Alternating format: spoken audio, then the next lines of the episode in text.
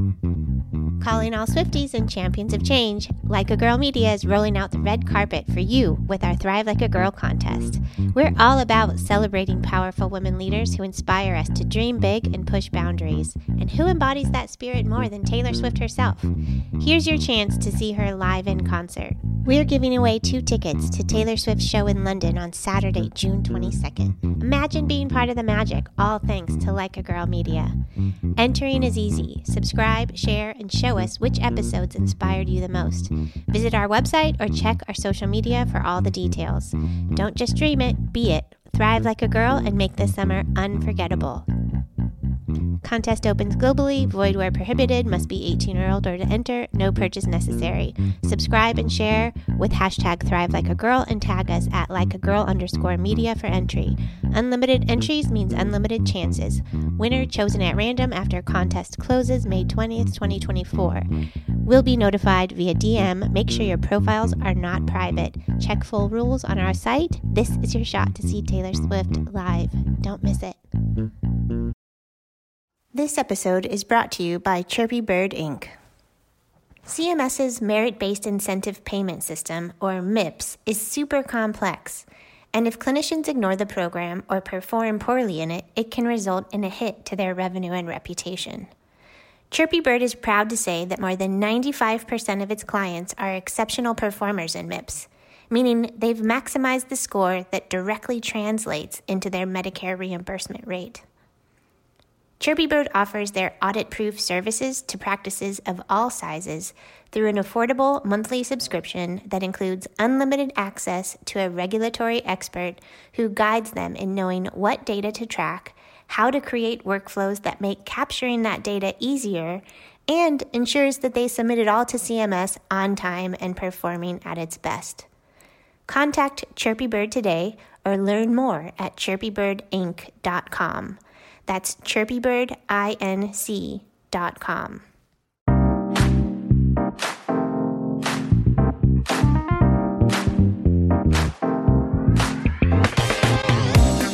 Kathleen Aller is the Global Healthcare Marketing Strategy Lead for InterSystems. Their software solutions are inside about a billion healthcare records around the world, and Kathleen's role is to help tell stories about their data platform, FHIR, connected health, and a lot more. In today's episode, Kathleen shares insights from policies and regulation that she's seen implemented around the world, and about how being able to relate ideas through storytelling has been a career game changer for her. We're excited to hear what she has to say, so let's get started.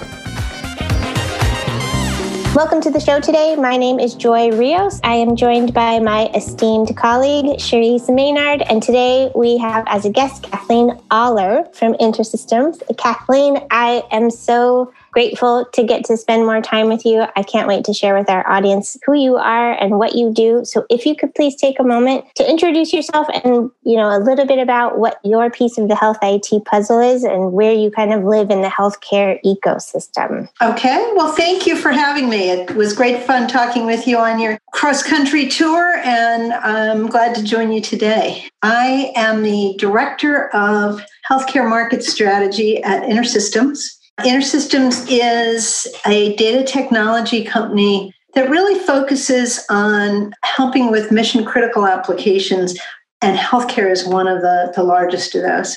So we're the software that's in, inside Epic, we're the software that's inside about a billion health records around the world. And we also offer interoperability platform that's used across the world and an EHR that's sold outside of the US. My team is responsible for telling stories about all of those products. So we tell stories about our data platform, we tell stories about FHIR, we tell stories about connected health, and really we have a market intelligence function, a product marketing function, and a market evangelism function within my group. Well, you had shared with me that you had been working in health IT for more than 40 years. So I imagine you have seen quite a lot and heard quite a few stories. Are there any in particular that stand out to you that that you'd like to share with us? The stories that I am most interested in are where we're using the results of patient care data to really understand what we do in healthcare and how we can do it better. So early on in my career was the beginnings of DRG payment mechanisms. And it was where we were starting to look at what happened as well as the financial implications of care. And we, we started to be able to say, look, here is how we're using orthopedic implants. Here are the, the implants that we're using. Here's the variability. We could start pinpointing that and, and documenting the data for that. Today, we do a lot of the same things, but we have a whole lot more precision in that data. And so we can use that data to understand the variability of care for life sciences and, and drug development. We can use it to help with solving for quality measurement and helping organizations automate the process of measuring quality and then pushing that out so that so that we can in fact all have transparency and visibility to that. I really like it when people are solving problems creatively like taking data and saying not only can we use this for healthcare but look, we've got data across the whole city, the whole New York metropolitan area, and we can use that for syndromic surveillance in COVID. We can use that to help alert when a patient with mental health conditions ends up on at Rikers Island Prison and let their care manager know about it and improve their care.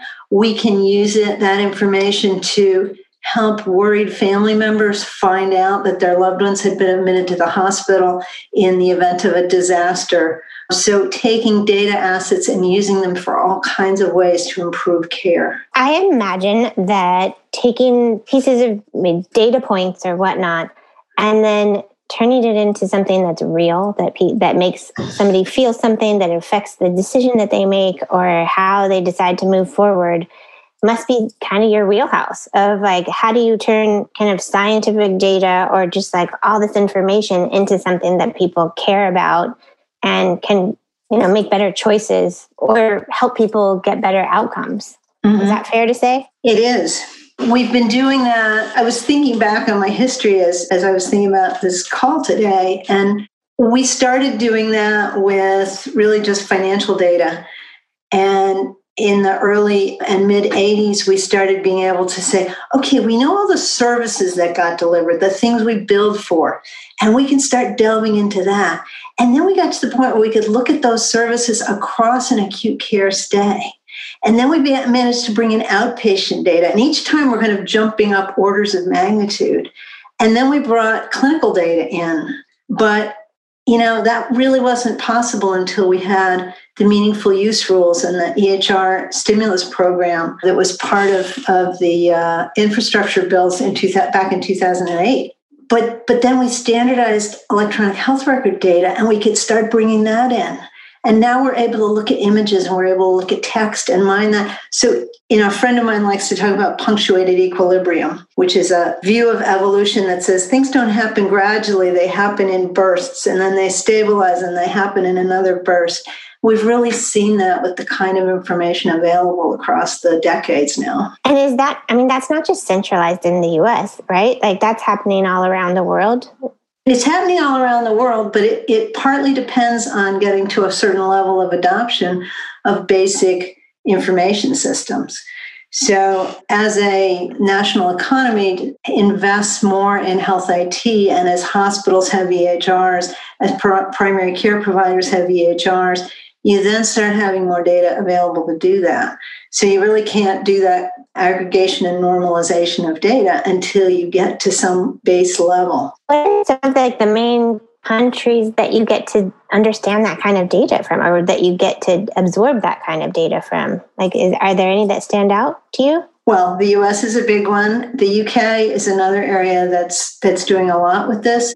It's been interesting to watch because it's not just dependent on having the source EMR systems, but it's also dependent on having information sharing rules that make it possible to bring together those data sets. So, Sweden was an early example of a national health information exchange. Germany, which has fabulous IT, did not have the same kind of investment in digital health information sharing until the last few years. So, we're starting to see a huge growth there. Italy's growing tremendously in that. Uh, the Middle East is growing tremendously in that. One of the areas we're working now is in South Africa, which has some unique information sharing that's been spurred by payers. We see a little less of it in, in Latin America, and we're starting to see more of it in Asia. I'm apologizing. Let me ask you a, let me ask you a question, um, Kathleen. Yeah. I am a huge Iris fan.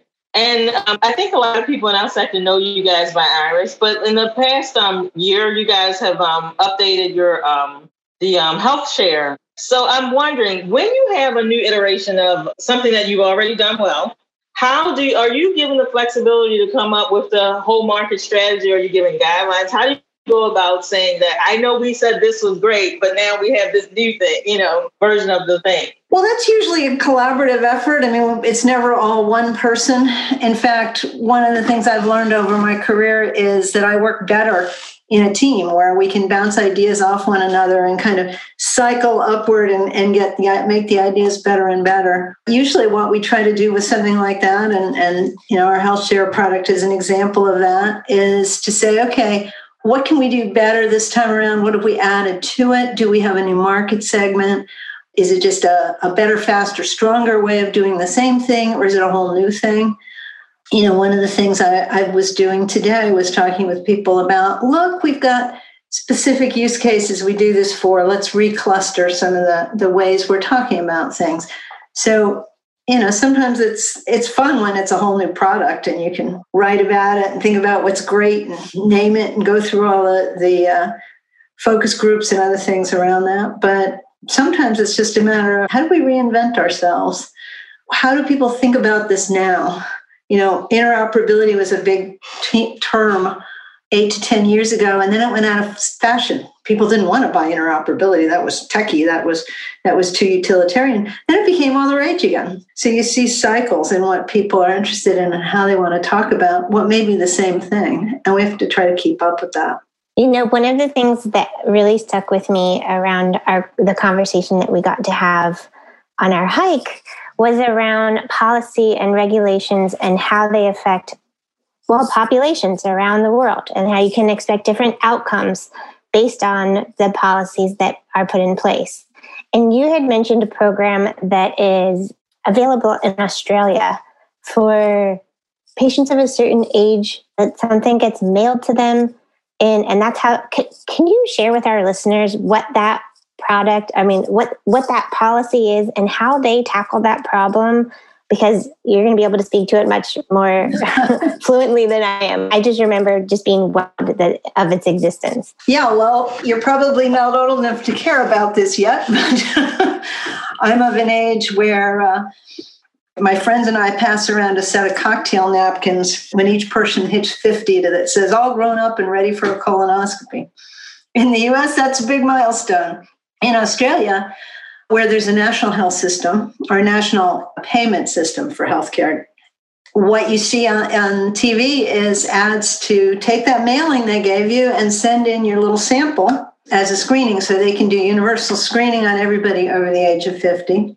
They can send that out every couple of years. It's not as accurate as a colonoscopy, but it lets them then focus on a smaller population for more invasive testing.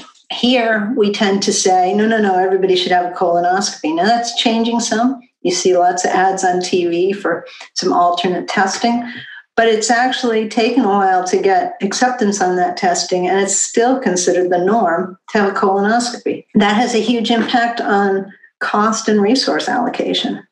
I'm uh, certainly not about to attack the fabulous GI specialists we have in this country, the fabulous care settings we have in this country, but the choices we've made around some of those kinds of preventive things affect how many people we can treat and how we how we allocate resources across our whole health economy. Right. So the way I understand it is they blanket you know, and basically send out a sample kit to everybody over a certain age in the entire country and then advertise, okay, get your sample back to us by a certain date. And then that gives them enough information on who to target for, you know, any results that they find, correct? That's my understanding. Okay. I, I mean, I just think you have a very unique perspective of insight into how other countries handle population health. I was genuinely fascinated because I didn't know that that existed as well. And I'm also always interested. We do business all around the world. So whenever I go to visit another country or to speak or to visit customers, I always do a fair amount of research on the health system and the health issues in that country. I'm always interested in both the similarities and the differences. I try to be really careful about language sometimes they get that wrong. We were telling a story about a really fabulous organization we work with in London that does end of life care, care planning. So it's a group called Coordinate My Care. And what they've done is they originally said we want to train primary care providers advising patients who are had terminal conditions, helping them to put a plan in place. Then they said, you know, we can't share that effectively, so they digitized it. And then they realized that the whole health ecosystem needed access to that plan the ambulance service, the the GP, the hospital all needed access to that. And they worked with InterSystems on the third version of that. Well, it's a fabulous program. What they find is by having a care plan in place, patients have confidence that their wishes are going to be respected. A very high percentage of patients with the plan who pass on are able to die in their place of choice at their home or in hospital if that's what they choose, or in a nursing facility if that's their choice. Much higher rates than in the US, for example, or in the rest of England. That's great. I made the mistake of talking about that once at a conference where it was taboo to have, it wasn't just socially taboo, it was against the law to have a DNR order. so every now and then I get it wrong. I really, really like against the law. In some countries, that is the case. Wow, I wouldn't have guessed that. You know, if if you believe that it it could, in fact, ca- lead to uh, people being discouraged from getting care, yeah, yeah. or that it could be against them in some way. Okay, so you brought up a, a little bit of a point a few minutes ago that I wonder about in this because we went through this pandemic phase and those of us in our circle know it's hard to connect with clients when you have to see them in different countries and all over the place anyway. But we know that they need those touch points, right, to stay a good relationship with us. So during the pandemic and sort of coming out of this pandemic phase, how were you able to stay connected with your clients, keep those touch points, and how difficult was it do you see it changing going forward how you stay connected to your customers? It's pretty similar to what we're doing right now where we use zoom and microsoft teams and uh, google meet and all the other platforms. It's actually been i think a huge spur to innovation. And I, i'm sure you hear that from a lot of the people you speak with. We've been hearing not only as know, our vi- virtual visits critical but we've done virtual implementations you know, when you're in the middle of implementing a system and you're close to go live, you don't want to just stop it. You don't want to put it on pause because you've done a lot of knowledge transfer. You have everything ready to go. So, you know, fairly early in the pandemic, we did our first virtual go live with our EMR and our TrakCare EMR in uh, New Zealand, and it went really well. And since then, we've been doing that more and more around the world. We keep in touch the same way we do here. Most of our events have gone to virtual. That's been hit or miss this year. We've kind of adapted to choosing different kinds of events than we used to do in the past because some of them work better in person versus online. But I've actually been incredibly impressed at how well everything's pivoted. You know, my mother was telling me stories about when she was growing up and, and polio would shut everything down. You couldn't go to school, you couldn't go to the swimming pool, you were shut down and they didn't have the options we have now. We kind of kept going, and, and InterSystems had a great year last year. Our customers did well. We held steady. Our employees didn't miss a beat. And I am in a semi remote role anyway, so I'm used to being remote. But I felt like everybody else was on a level playing field with me. It was kind of fun this time around. that was the good part of it. So, can we talk about you a little bit more and how your career path has how did you get your job did was it a linear path did you know what you wanted to do when you were eight years old Like, how did it, did you end up where you are? And if somebody wanted to get your job, how would they do so? Well, when I was eight years old, health IT didn't really exist much. But uh, I wanted to be a doctor. My father was with Merck, so I don't, and I had always kind of had an interest in healthcare ultimately by the time i finished college i had concluded i wasn't going to go to medical school. I didn't didn't think it was the right thing for me. I actually got into a one of the companies that sort of invented decision support healthcare business decision support back in the 70s and in the early 80s when i was looking for a position i, I got there got into that through my writing. So i was writing documentation moved from there into product management. I told them when I interviewed that I'd be there two years and go to grad school. Well, I went to grad school, I just never left. so, and I was thinking about it. I was with my first company for 31 years. It started as Amherst Associates, and then it became HBO and Company, and then it became HBOC, and then it became McKesson. And so it evolved a lot. It swallowed up a lot of things. And every time I was ready to leave, there was a new challenge. So I did writing, I did product management, I did software design, I led innovation, I led various reporting initiatives, I got into health policy issues. So it was kind of fun. Every time I thought that I was ready to move on, there was something new. But no, it wasn't. It wasn't intentional. It was accidental, and I I consider it the best thing that could have happened to me because I love health IT. Do you think eight year old you would be proud? I think so. I think eight year old me would have said, Oh, that's not what I had in mind.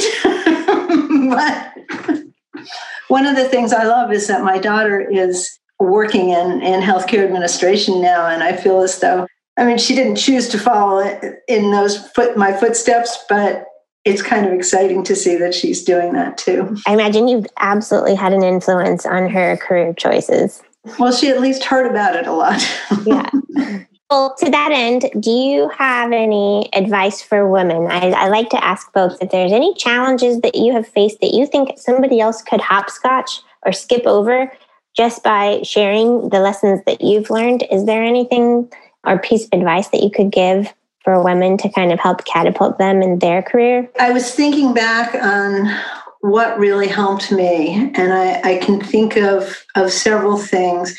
One is that several people were willing to invest in me over the course of my career and just latching onto those relationships and nurturing those is so valuable several of them are men but just having people invest in you and seeking those people out and finding them really made a huge difference to me.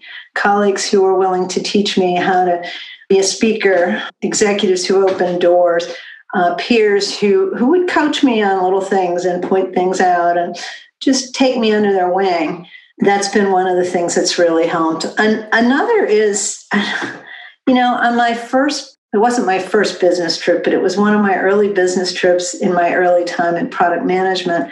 I went with my boss to a customer on the West Coast and he's standing at the bulletin at the blackboard or the whiteboard and, and doing all kinds of calculations and rapidly having this discussion. I was watching them thinking, I can't do that. I can't do that. I'm going to fail at this. I can't do that. And somewhere in the course of that meeting, I did one of those paradigm shifts where it's like, no, I can't do that. I can do this. And recognizing that you can't be somebody else. You got to interpret the role, the job, whatever, based on who you are and bring that uniqueness to it. Now, I'm a storyteller, I'm a writer, I'm a communicator. I'm good at math, I understand math, but I'm not somebody who's going to be up there doing massive calculations on the fly. But I can tell stories, I can relate things. And that's been one of the most valuable things I learned. I love that. Thank you. So tell us, when you're not working, how do you unwind? What are your hobbies? What are you into? well, I'm a gardener. I like to transform the world with flowers as much as possible. I'm a terrible vegetable gardener, so I won't claim that one. We recently bought a new house, so I'm trying to carve out gardens in the area, particularly with native plants. I also do something my, my daughter says I shouldn't use this term, bothers her, but I uh, do what's called weed warrior work, uh, where you're, you're clearing invasives out of an area to protect the trees and, and to provide better habitat for native animals and, and better nutrition because you've taken out the plants that shouldn't be there. So I do that on public land. I'm a walker and a, and, uh, and a reader.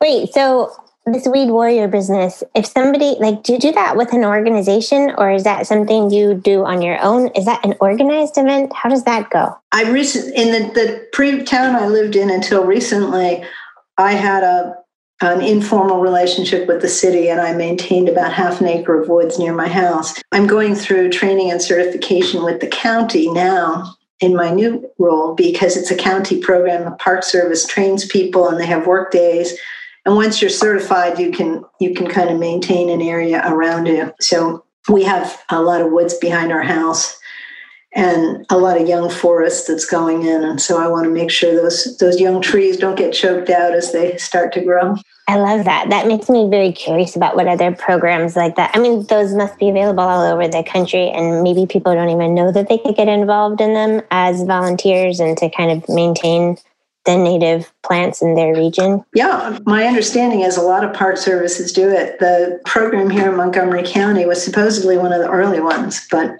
but I haven't looked into other areas. One of the things I'm also thinking about, and I, I haven't sort of made a decision yet about what I want to invest in, but you know, I'm kind of in the, the, the last third of my career, I would say. And so as I think about how to apply what I've learned, I'm looking at where I should be putting my volunteer efforts, and I'm really interested in um, healthcare access issues and particularly mental health access issues. I've had reason to bump up against how difficult it is for people who are seeking health mental health services to get those, how tied it is to your insurance, to your location. You know, we've been doing a lot this year in our business around virtual care and telehealth and seeing the advantages of that. And so I'm I'm kind of feeling my way along, thinking about where I want to invest there. But but I anticipate a greater and greater amount of my time going forward is going to be in that area. Well, I think that you would be a valuable resource in probably any area that you decide to invest your time. Well, that's kind of you. well, Kathleen, thank you for joining us today. If somebody wanted to reach out, get in touch, follow you on social media, or somehow, you know, learn from you in any way possible, what would be the best way for them to do so? Well, I'm on LinkedIn as Kathleen Aller at InterSystems, and uh, I am a intermittent blogger on the InterSystems Pulse blog. I tend to uh, come up with unusual visual metaphors for things, so uh, I encourage you to follow me there. That's right. You taught me about cicadas having five eyes. yes, I learned about cicadas and have tied that into healthcare analytics. I love it. Okay, everybody go to the InterSystems blog and read Kathleen's post around cicada eyes. It's the coolest thing. Thank you for your time today, Kathleen. Thank you. It's good meeting both of you, and, and uh, good luck on the rest of the, the uh, round the world tour. Thank you. Thanks for listening. You can learn more about us or this guest by going to our website or visiting us on any of the socials with the handle Hit Like a Girl Pod. Thanks again. See you soon.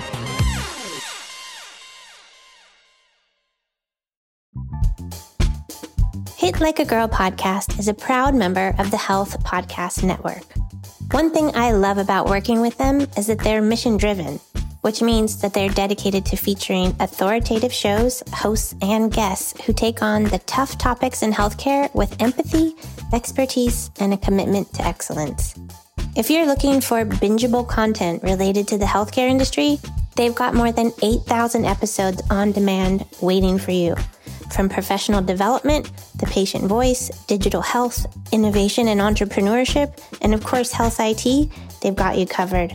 So, this is your official invitation to check them out at healthpodcastnetwork.com.